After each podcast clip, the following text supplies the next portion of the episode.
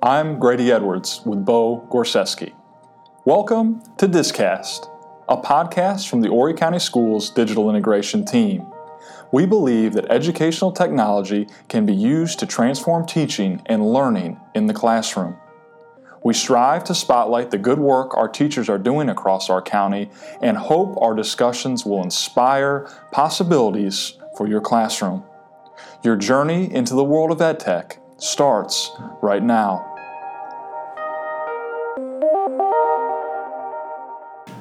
Welcome back, and a very good day to all our listeners. We'd like to thank you for tuning in to our second episode. For those of you just tuning in to Discast, it's a podcast devoted to celebrations that highlight the great work our teachers are doing, HCS EdTech updates, and featured guests. You can listen to our Discast via our Dear Dis YouTube channel or on Apple Podcasts. Additionally, all references, resources, and materials, as well as a transcript for this Discast, can be viewed in the links below. First, let's start as we always do with some celebrations. Let's take a moment to recognize our Tech Innovators of the Month for February. For elementary, Amy Saunders is a first grade teacher at Kingston Elementary. And Felicia Dozier is a Kate teacher at Whittemore Park Middle School. And last but not least, high school, Amy Lynn Ward is an English teacher at Socastee High. Congratulations to all our winners this month. If you know a teacher you'd like to nominate for future Tech Innovator of the Month, please see the link in the description. We'd like to take a moment now to talk about how podcasting in your classroom can happen. As we mentioned in our last episode, we're currently utilizing all three of the Horry County Schools' personalized learning devices to create this podcast. Here's a reminder of some of those tools. The new high school device has the free program Audacity loaded on it, which allows us to mix and record our tracks. We are collaborating on our Chromebooks using the beautiful audio editor, which keeps all of our files in Google Drive. Finally, we created a soundboard using the iPad app Soundboard Studio Lite. If you're using the iPads, GarageBand is a great tool for podcasting as well. Thanks, Grady. Several teachers across our county are using podcasting in their classrooms. One of those teachers, Miss Jenny Leckey, the current Teacher of the Year, has used podcasting in her classroom for some time now. Our very own Holly Jackson was able to sit down with Jenny and talk about how she uses podcasting to support her instructional practices. Let's hear from Holly. All right, today on the Discast, we have Jenny Leckey, the Horry County Schools Teacher of the Year and English teacher at Early College High School. She teaches creative writing and English. One. One. Yes, the very first experience of English in high school. Yeah. so Jenny has done lots with podcasting in her classroom. And since we have a discast, we wanted to interview a teacher who's doing things with a podcasting. So, Jenny, would you tell us a little bit about your podcast? Sure. Well, thank you, first of all, for inviting me. I'm super excited. Um, so, I got started with podcasting because I listen to podcasts all the time. And I thought, why not do that in my classroom? I do have a unique background, though. I was a broadcasting undergrad and I worked in radio before I became a teacher. So I know I have that experience under my belt, but I am going to preface that anyone can do podcasting. It's not just because I have experience behind a mic. Thank you. Um, how did you get started with podcasting in the classroom? Well, I started by um, tying in with To Kill a Mockingbird, and we have to do research uh, skills in our class. So why not have my students research social justice issues that mean a lot to them. And it really turned into a product of student ownership. So they were out doing their own kind of research, coming up with their own primary sources. And instead of the audience just being a teacher reading a research paper, we decided to have a global audience. So now everyone can benefit from all the research and knowledge that they've found. Very cool. Um, what kind of tools do you use to make your podcast? Well, for my class, we record on Audacity, which is free audio software, audio editing software. Um, but really, anyone can use all types of things. You could use Padlet. Um, some people could use Flipgrid if you want to do vlogging instead of podcasting.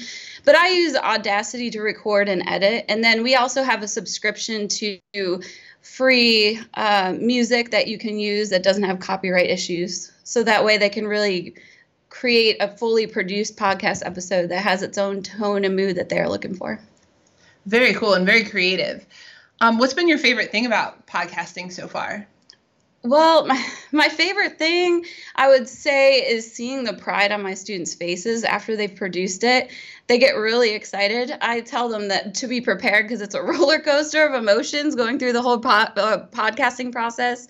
The research can really push them out of their comfort zone, and then being behind a microphone is pretty intimidating for students. They can they talk all the time, but then to have it be permanently out in the cyber world is a pretty scary mm-hmm. thing for them. Mm-hmm. So to see them overcome their fears and challenges and then be proud of what they produced is all I can ask for. Nice. What has podcasting allowed you to do that might be difficult to do otherwise? Um, I would say having a global audience. I know I struggle with making learning authentic in the classroom. That's another thing that led me to podcasting. So I knew I had to find a way to have students really buy in and see that their work actually had a true purpose, not just for some grade in a grade book. So I would say that that has allowed me to get more student ownership and buy in that sometimes we just don't have in everyday classroom because I know there's standards and things that we have to cover, but to make it in an authentic way was difficult before I started podcasting. So, what's the student experience been like? What kind of feedback have you gotten from your students? How did they respond to podcasting? Oh, the responses. Well, it, it depends on what part of the process you're talking about. At first, they resist and they resist again. And for my shy students, it can be very uncomfortable. I've had students cry.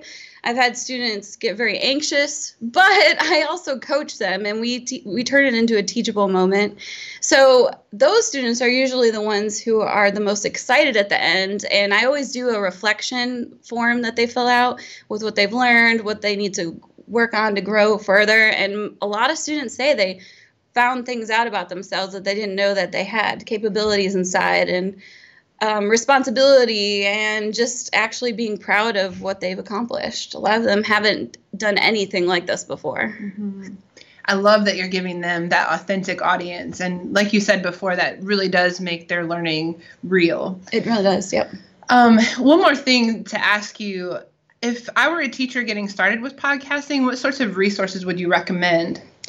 Well, that's a good that's a good question because th- I will say that I go full fledged. This whole process of researching to producing, writing a script, all that it takes probably six to eight weeks going on in the background. So we don't podcast every day, and we don't work on this project every day per se so I went as usual, go big or go home. But you do not have to do that. So if you want to get started podcasting, I recommend even just something as simple as creating a Padlet for your classes and having them go on there and it's free. You can just hit the microphone and just have them get used to recording their voice because that is the scariest part for them. Writing a script and picking the music and writing the intros and all that stuff is a lot of fun and they enjoy it. They're used to the stuff behind a screen, but being behind a mic, you got to get them used to that experience. Um, you don't have to be you don't have to go and make this a two month project either. This could be something simple in a day or two. That is actually what I'm doing this semester. I'm going to have them ease into it with little baby steps. I'm actually, they don't know this, but next week they're going to be recording responses on a Padlet to get them behind the microphone, and then we'll ease into the project. So they could even talk about the books they've read. They could do book reviews, book recommendation podcasts. It doesn't have to be a huge incentive in your classroom. It can just be little bits at a time, and then it can build up to a big project if you'd like. Mm-hmm.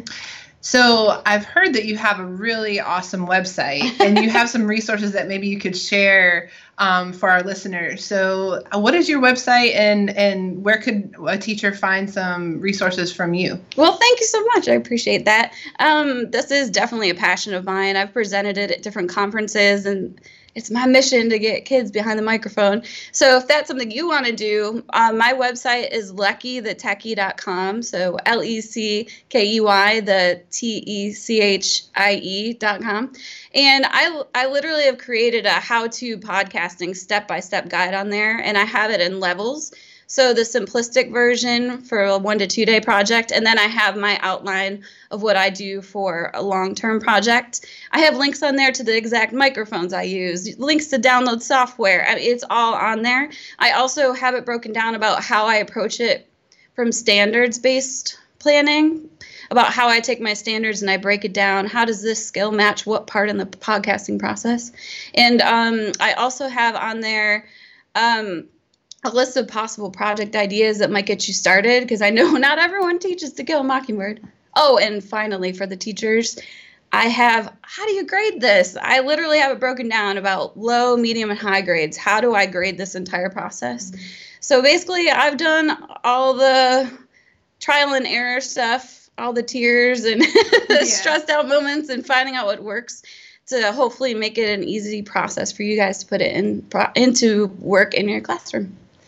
Thank you so much, Jenny, for all the information that you shared today. You're welcome. Can totally see why you're our Horry County Schools Teacher of the Year. So um, you have so many resources that you can share with teachers, and thank you for sharing those. Yeah. For those of you listening, if you want any of Jenny's resources that she shared today, you'll find links to those in our description. Mm-hmm. Um, so definitely check out Jenny's website. There's lots of great resources there if you want to get started with podcasting.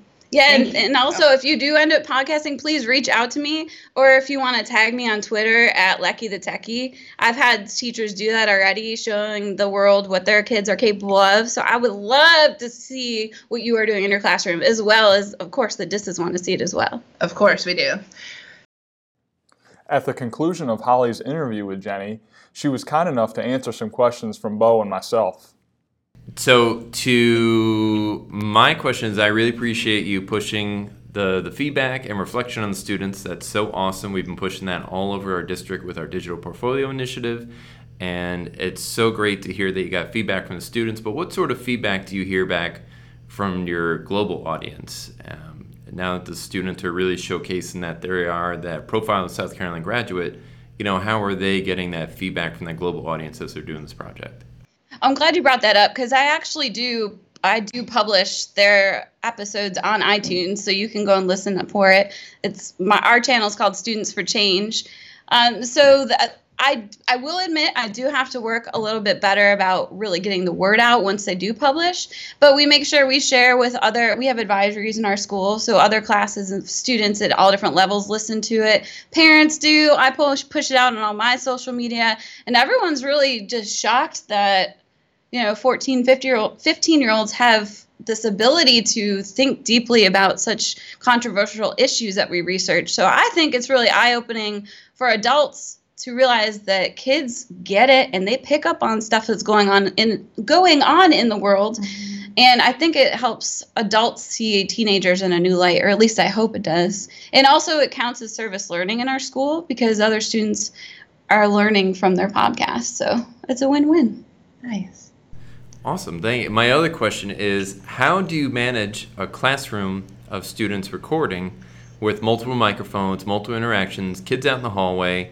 That's what I hear a lot of teachers are into getting into podcasting, but they're nervous and they have a hard time planning uh, with especially limited space and equipment. So, how do you deal with such struggles?